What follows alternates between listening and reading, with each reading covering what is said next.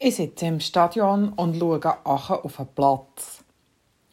Meine Mannschaft spielt eine absolute Katastrophe zusammen. Sie ist weder der Ticketpreis noch die Anfahrt wert. Der freie Tag hätte ich also auch besser mit etwas anderem gefüllt als mit so einem grotten Kick. Es ist nur noch eine Frage der Zeit, bis es der Gegner Runde ins Eckige breicht. Ohne unseren Goalie wäre ich auch schon 5-0. Verärgert hocke ich da und koche vor mir her. Weil das Umgestochern auf dem Platz fast nicht zu ertragen ist, schweifen meine Gedanken ab.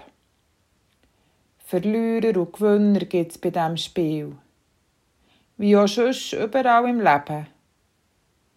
Nach den Wahlen wird analysiert, wer zu den Gewinner und wer zu den Verlierern gehört.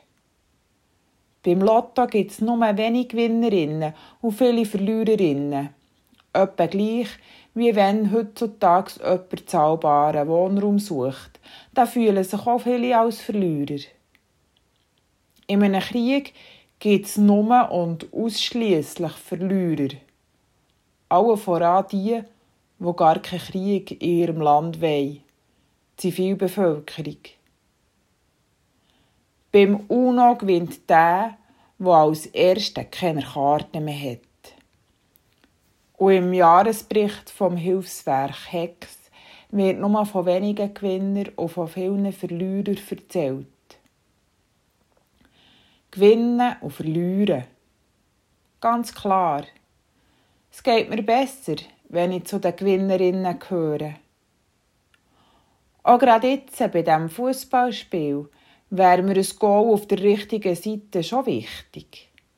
Ja, ich bin gern auf der Seite der Gewinnerinnen. Was nützt es, wenn ein Mensch die ganze Welt gewinnt, dabei aber sich selbst verliert? Das fragt Jesus seine Leute. Oder mir stellt er unsere üblichen Kategorien von Gewinnen und Verlieren gehörig auf den Kopf. Kostbar ist offensichtlich nicht das, was ich gewinne, sondern das, was in mir innen ist. Das, was wichtig und wesentlich für mein Leben ist, liegt in mir selber. Er stellt die Frage schüsst dort, wo von seinen Leuten um ihn herum eine wirkliche Lebensentscheidung gefragt ist. Gehen sie jetzt mit ihm mit oder bleiben sie in ihrem alten Leben? Mir helfen die Worte Alben. Weil mit dieser Frage kann ich darauf schauen, was mir in meinem Leben wirklich wichtig ist und was in meinem Leben wirklich Bedeutung hat. Und es wird mir wieder bewusst, dass da jemand an meiner Seite ist, noch bevor ich irgendetwas vorzuweisen hatte. Längstens, bevor ich etwas gewinnen oder verloren Der Widerspruch von Jesus, der gefällt mir und tut gut. Er bewahrt einem auch davor, Menschen zu Verlierern zu machen, wenn es ums wirkliche Leben geht. Und lässt mich darauf Acht geben, wo ich mich selber verlieren kann, im alltäglichen Spiel von Gewinnen und Verlieren.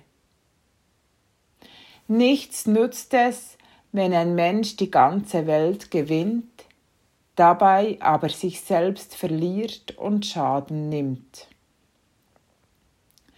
Der Schiedsrichter pfeift den grotten Kick ab. Der Pfiffer tönt im Stadion. 2-1 verloren. Heute hätte ich lieber zu den Gewinnern gehört. Es brodelt schon noch ein bisschen mir innen. Aber so ist es eben manchmal. Liebe Grüße aus der Kirchgemeinde Diemtigen, Pfarrerin Melanie Kummer.